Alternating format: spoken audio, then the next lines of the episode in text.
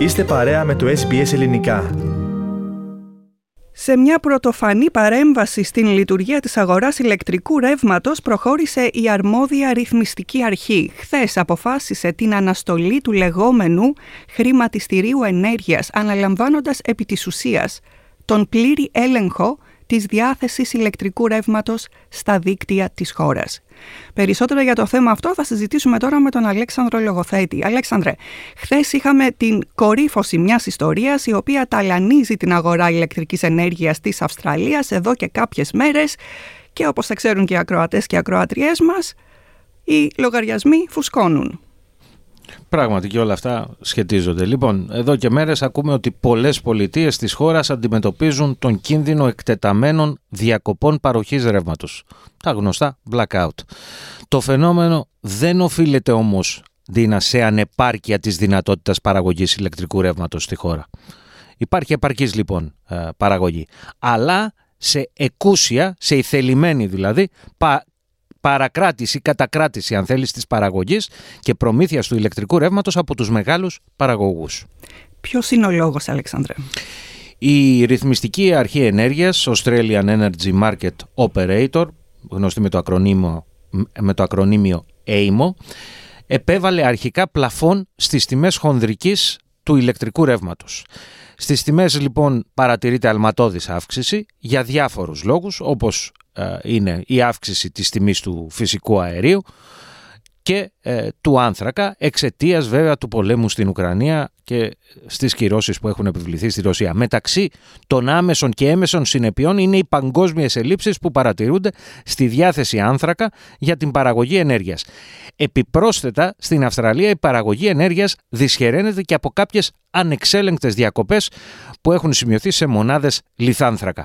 Με την επιβολή πλαφών αυτό που προσπάθησε τώρα η ε, ρυθμιστική αρχή είναι να περιορίσει το περιθώριο κέρδους, ε, το, μάλλον περιορίστηκε το περιθώριο κέρδους των μεγάλων παραγωγών, γεγονός το οποίο βέβαια δεν τους ευχαρίστησε, ουδόλους τους ικανοποίησε, συνεπώς προχώρησαν στον περιορισμό της παραγωγής και διάθεσης ηλεκτρικού στη χονδρική αγορά, κάτι το οποίο βέβαια να πούμε δεν απαγορεύεται από το σχετικό νομοθετικό πλαίσιο. Τις ε, τελευταίες μέρες υπολογίζεται ότι η παραγωγή ηλεκτρικής ενέργειας έχει περιοριστεί κατά 2 γιγαβάτ στη Βικτόρια, 3 γιγαβάτ στη Νέα Νότια Ουαλία και 1,5 γιγαβάτ στην Κουίνσλανδη.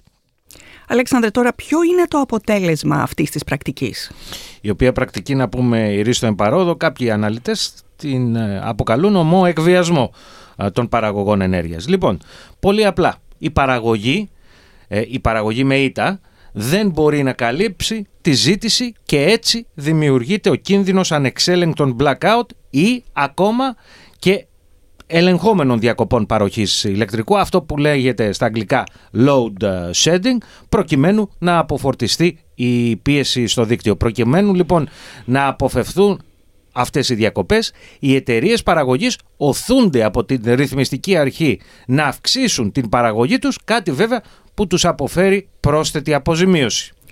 Η παρέμβαση που έκανε η ρυθμιστική αρχή, σε τι συνίσταται; Λοιπόν, τώρα να εξηγήσουμε γιατί είναι λίγο ε, μπερδεμένο. Είναι πολύ μπερδεμένο αυτό ε, το γι' αυτό προσπαθούμε να το εξηγήσουμε. Γι' αυτό και να το απλοποιήσουμε. Ναι. Έτσι. Λοιπόν, ε, το λεγόμενο spot market ή χρηματιστήριο ενέργειας στα ελληνικά είναι εκεί που η παραγωγή πολλούν στις εταιρείες λιανικής, όπως είναι για παράδειγμα η Origin. Έτσι. Η Origin δεν είναι παραγωγός, είναι ε, εταιρεία λιανικής. Διανομέας ας πούμε. Ναι, μπράβο. Ε, εκεί λοιπόν οι παραγωγοί πολλούν στις εταιρείες λιανικής διάθεσης ε, ηλεκτρικό ρεύμα έξω από το πλαίσιο προκαθορισμένων συμβολέων προμήθειας γιατί υπάρχουν και αυτά τα συμβόλαια έτσι. η τιμή επομένως κυμαίνεται καθ' όλη τη διάρκεια της ημέρας βάσει της ζήτησης για παράδειγμα Αργά το βράδυ είναι πολύ πιο φθηνή η τιμή, όπως καταλαβαίνεις, γιατί η κατανάλωση δεν είναι μεγάλη.